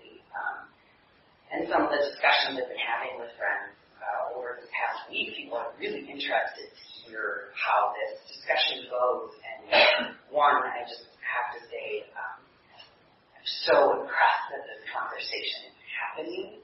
I think it's incredible. Um, and I think it's a good start. Feel a lot of relief um, and then the other piece that's just developed in this conversation, and a lot of it has come from the healing that's taken place by what you said about um, your privilege in the GLBTQ community. Um, to me, that is incredibly healing, and it just made me realize the impact that will have on me as a trans person in this community, um, and the impact it will have on other people when I talk to them about it just makes me realize that I really would um, excited to engage in the men's group opening occasionally to the queer community, um, to have, there's something about the dialogue between our marginalized um, communities under the, under Dharma and under this community that seems so edgy and delicious to me. I'm just really, I'm excited about it.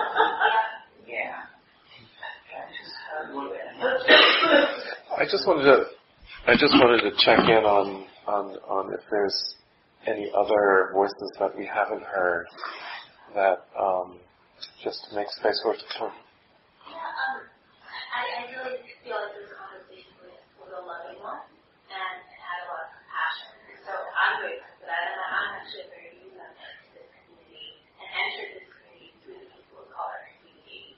Um, and I have to say that in the conversation between yesterday and today, I didn't go on Friday, what what what I've I've actually grown personally in terms of an awareness of my own power as a participant in this community um, and my contribution regardless of what level of safety I have coming in, to make to make this community my community and, and, and, and to recognize that regardless of what doorway I enter, if I didn't enter through a specific doorway, um, that ultimately I'm entering into this community.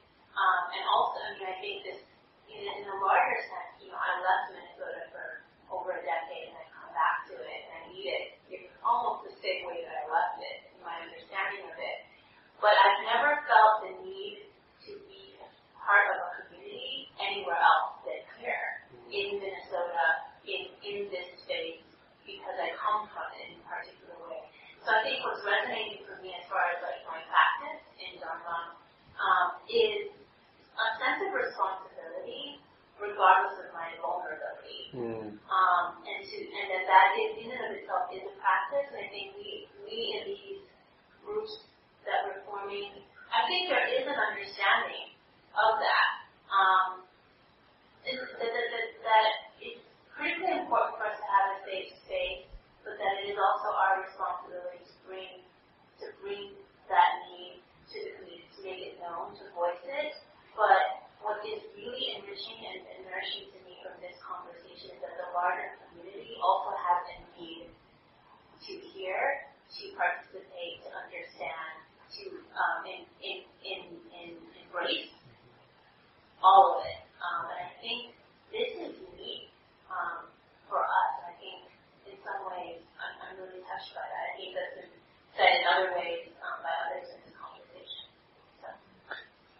and also what both you and Keen was saying is, is that these spaces, it's not just about safety um, anymore.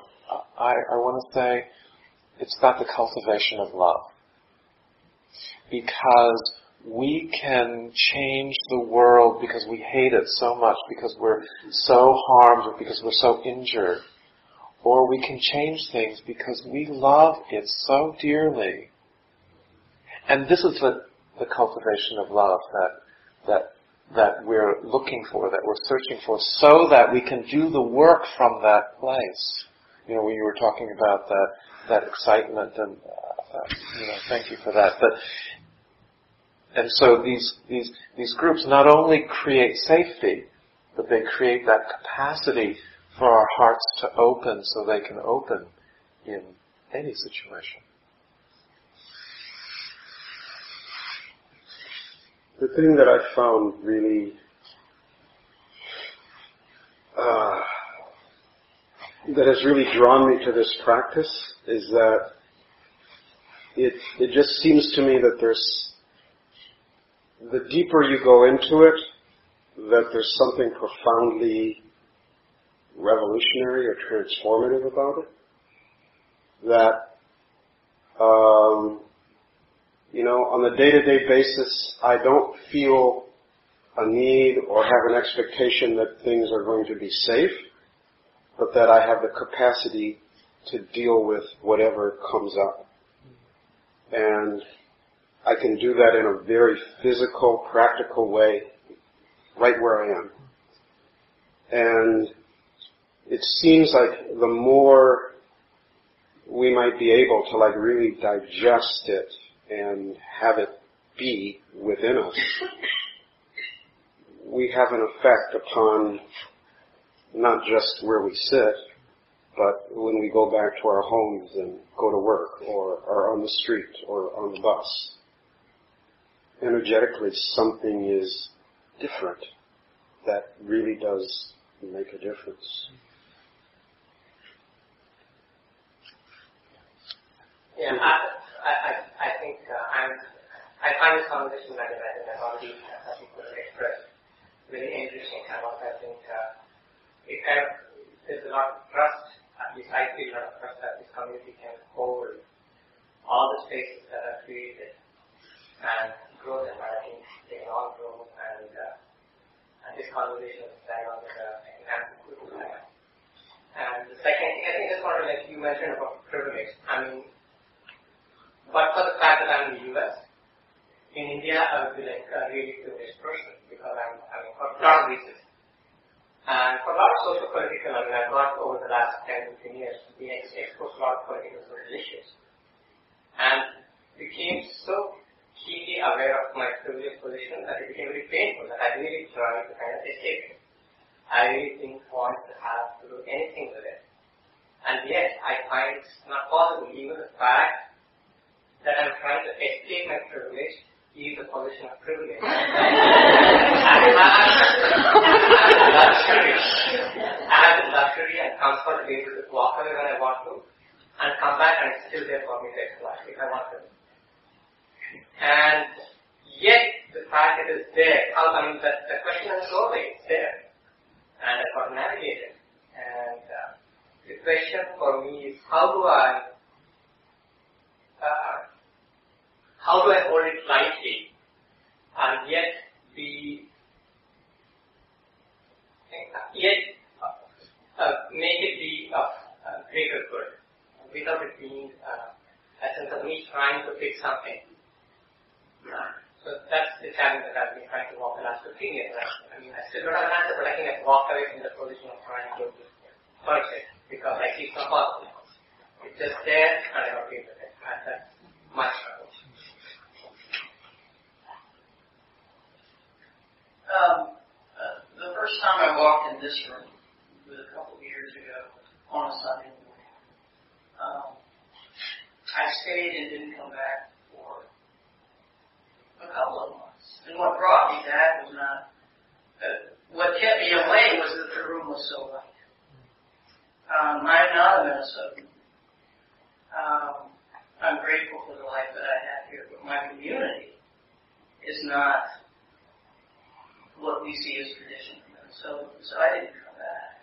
It was the practice in part that brought me back. It was a couple of dear friends who didn't make a life here. When the people of color group started, there was a part of me um, that went blank. Because a room of white is not my community. And so I was going to be kept out. And it was the practice that made me say, my friends need that song.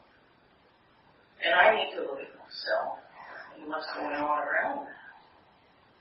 And know that it's a beautiful thing.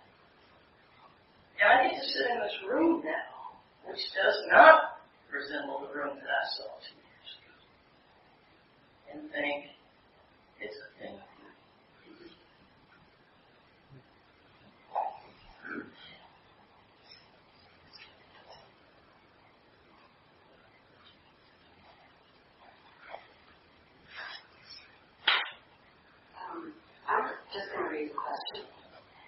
I'm a newly, newly, a new member of the board, Common Ground, just started first and we uh,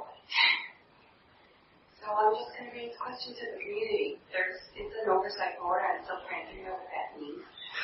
But what does that mean to the community, and what do you do with it?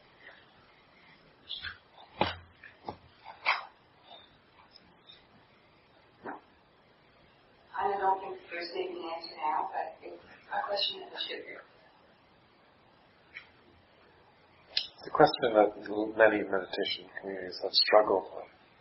I'm on the board of Spirit Rock right now. I'm the only person of color on the board out of uh, their board membership, which is hovers around 18 for the past 15 years.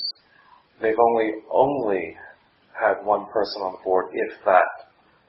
And so it's it's not just so again the larger picture is it's not just a unique struggle that we're going through. It you know it's a it's a it's a challenging one, and and that's why I sort of mention IMS because they were somehow able to get to that tipping point through a series of uh, conditions. You know, we set up the conditions um, and it will be probably a process. It, you know, depending on where the community wants to take it, depending on who steps in, who steps up, and depending upon who, um, uh, you know, what is available.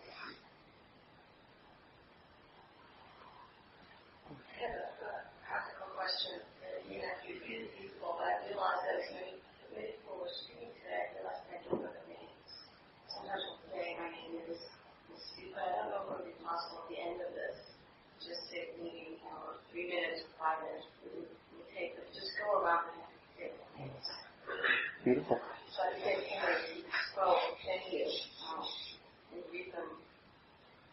Beautiful. Yeah, certainly we can do that. My name is Susan.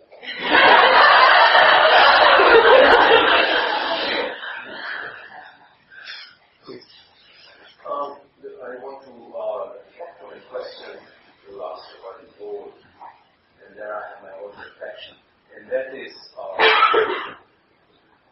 looking at my own life experiences, I come to Pakistan, and uh, my mother's side family, you know, they were converted by the missionaries. Uh, they were low people, they were uh, Christianity. So, and now I migrate here, and I look at that journey. so, when the missionaries came, they showed us uh, this man called Jesus. This like, you know, uh, denomination or you know, colonization, subjectivity. So even though Jesus was hanging around there, so the low people, you know, were converted, they followed and, and they looked at uh, you know, this new savior.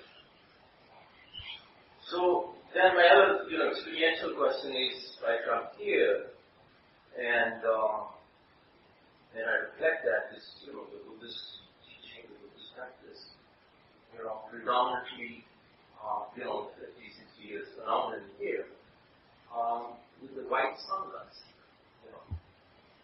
So I asked myself, you know, so wow, you know, this practice is really beautiful, but I benefit from it. But then I also I also ask myself this question, you know, when will we stop following white Matthias? Uh, or white practices um, which have us historically. So that's one question, but I, you know, my own personal reflection is that, uh, you know, the demographic exchange, what would my practice look like? You know, when white people become minority, uh, you know, so what would my practice look like in a way? So, in my heart, I want to practice in an integrated place. I want to live in an integrated society.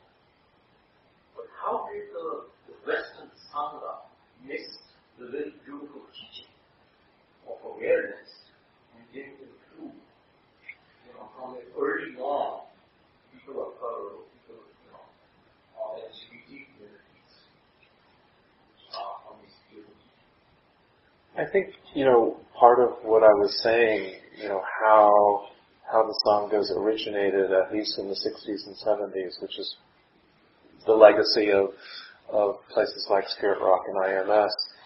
You know, they they they they formed around groups for safety and being reflected, just not not unlike how culturally specific groups are are yearning for as well, and um, and that has a huge impact because of the privilege of those groups to create large centers and and you know I don't I haven't actually checked this out with Joseph, but um, uh, you know the years that they were practicing, they were actually missing the social revolution in, in the United States during the 60s, right?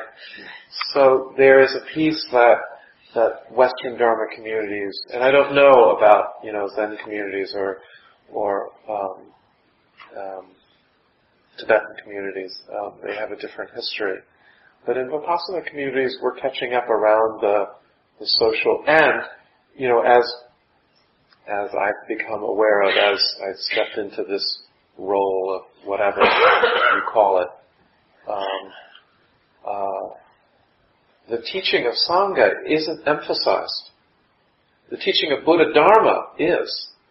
The teaching of the meditation practice, of the retreat practice, of the awareness practice, but the teaching of the relational practice hasn't been emphasized as much. So that has ramifications all across, you know, not just through diversity, but it has ramifications across conflict resolution. It has, you know, organizational development. There are many things in which um, the teaching of community uh, has yet to expand into. Jean? I, I just add one uh, comment to what we just said, and so I wonder if that's because it came from a monastic culture, and and that stuff hadn't been worked out. You know, so could very well be.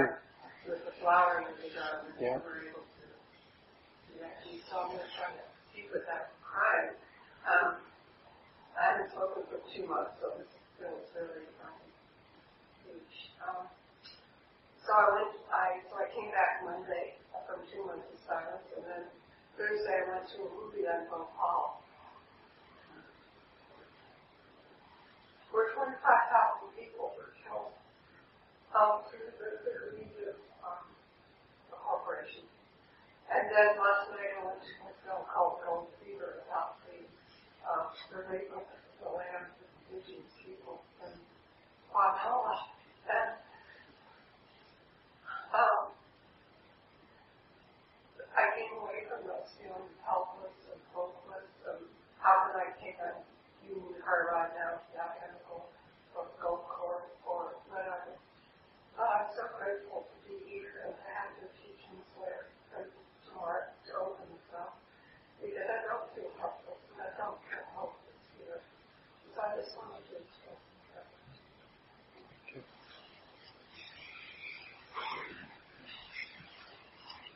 So we have about five minutes left.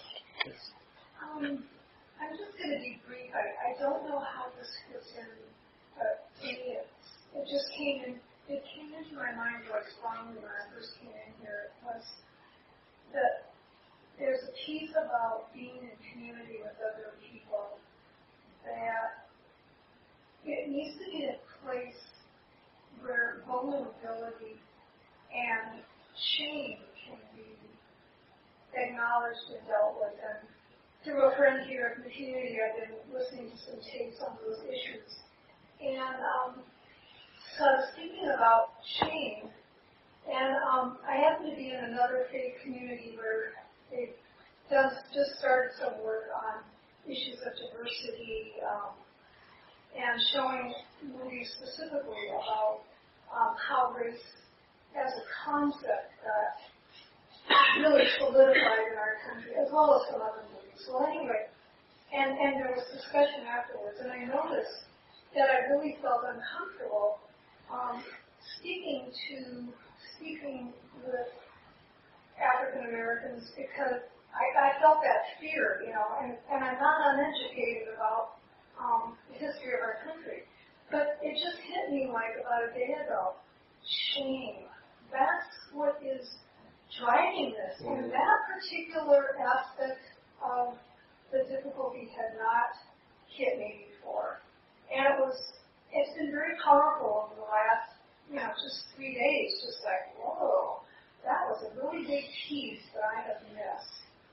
And um, so I don't know how that fits, but I do feel that as we work on this, we, we need opportunities for small groups of six or so to be able to be in conversation. Um, and but the issue of shame and vulnerability have, to do obviously in, in our culture in relation to diversity, but also, I mean, just in our own personal lives. There's a lot of levels what we're talking about community. But anyway, I think it's a piece that has to be uh, or just in the picture somewhere. So I'll end by sharing just a piece of my teaching practice that I haven't yet to go, but it, it actually it actually touches your subject, and this is where I want to say that that we're just learning the language, right? We're so this is preformed. I haven't even written any talk about it. Um, it actually came to me in one of my retreats that that um, one of the one of the difficulties of of crossing difference and multicultural work, or whatever you want to call it, is the experience of guilt and shame, and that and that and that creates the resistance because it's you know it's it's it's, it's you're defending yourself from feeling the pain and the wound. And right in the Buddha's teachings is the te- teachings of Hiri Ottappa, which of Hiri Ottappa, which is about shame and guilt. But there's no valence around shame and guilt. Shame and guilt is an invitation to learn what is yet to be learned. Here, and so I love the way that uh, I've just begun to sort of explore this, but I love the way that Bhikkhu Bodhi languages, because even when you hear shame and guilt, you know, there's a contraction. And he talks about conscience and concern. And those words are much more easily absorbed. He translates Hiri Ottappa as conscience and concern. So there is a way, you know, I, I totally am with you that that we need to turn the lens of, of, of discussion and awareness to these things that we generally push away and how to do it in a way that doesn't can be coded, but also is is is because it's an area of tenderness. Someone, many people were were at, were addressing this is is is treat is approaching it with both wisdom and compassion. And sometimes relanguaging it can offer that.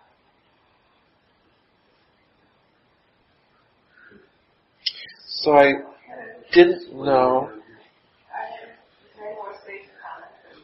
uh, we're running out of time, but if you would like to do a burning desire. I sort of do have Yeah. Okay. The thing on that, that, conscience, conscience and concern and what Louis brought out of um, the board and the board being all right. Right now, I was on the board for three years, so I do feel like I just needed to put that out there for Step Palmer how that my mayor cannot be perceived, but also just uh, a request to really keep this alive on the board level too. Because I think we can really easily get into the day to day and then these issues which I think people have shared so much about the importance of uh, community and inclusivity that just really wanting to keep alive on all levels and governance to our able active board members here. So I that's out there. And also thank you and Mark and the board for just you know acknowledging that right now in our meeting and also you stay in this. So, thanks. Mm, thank you.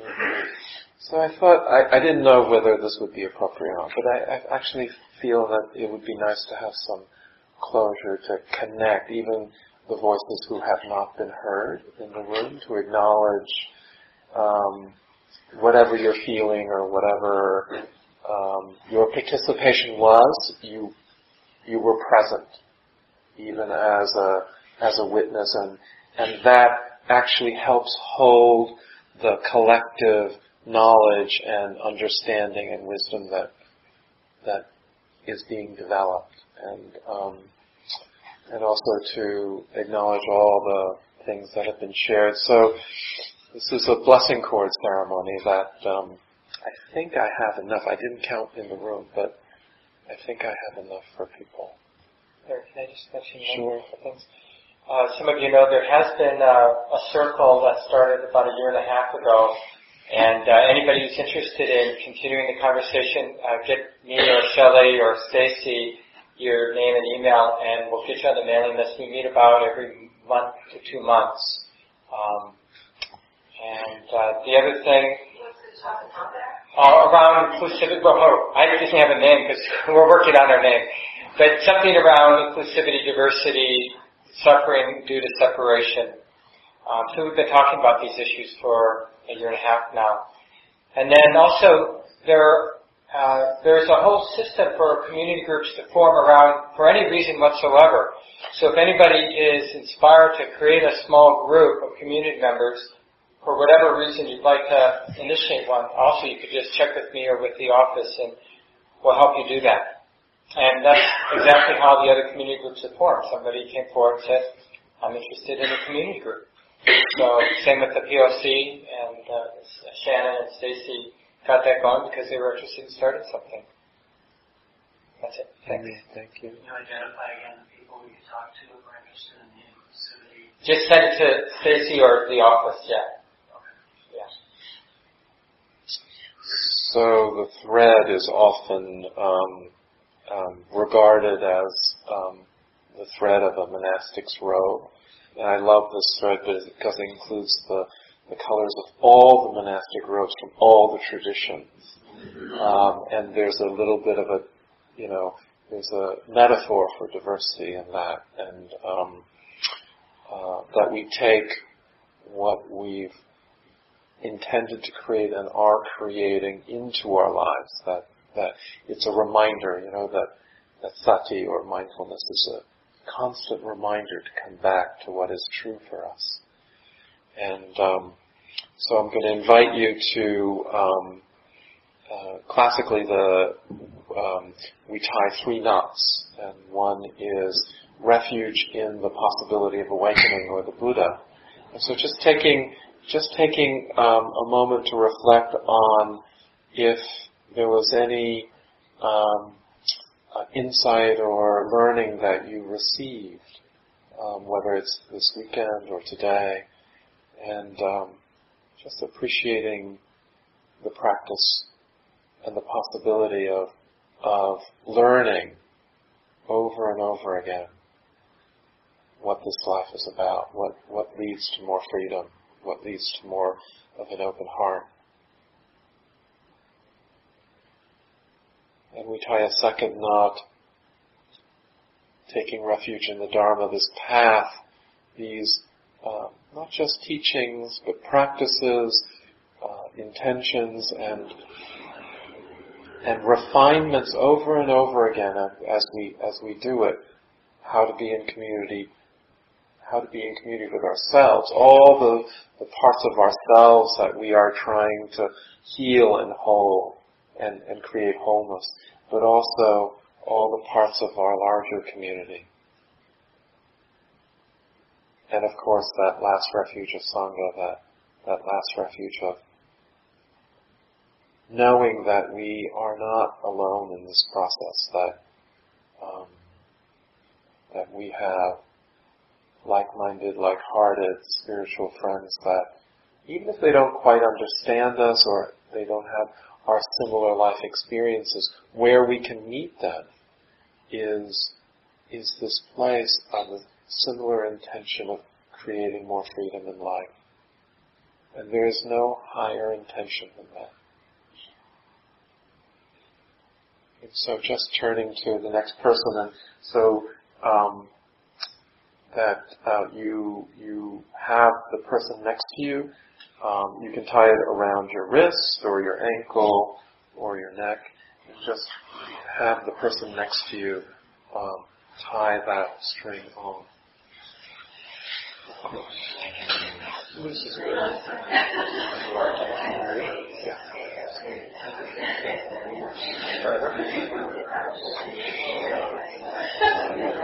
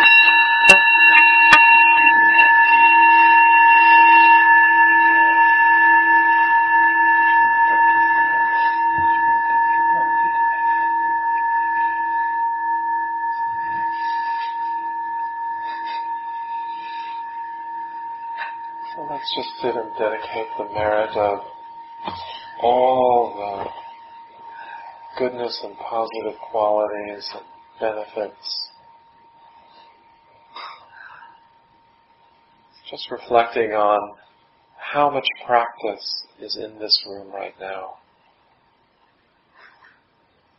How much intention there is to create less suffering in the world, to create less suffering in our lives. What, what an experience of blessing and relief to have us together.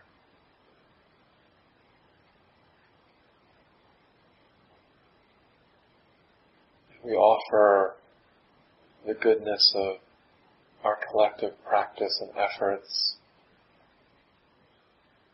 not just for ourselves, but really for the freedom, for the happiness of all beings in all worlds. In all directions.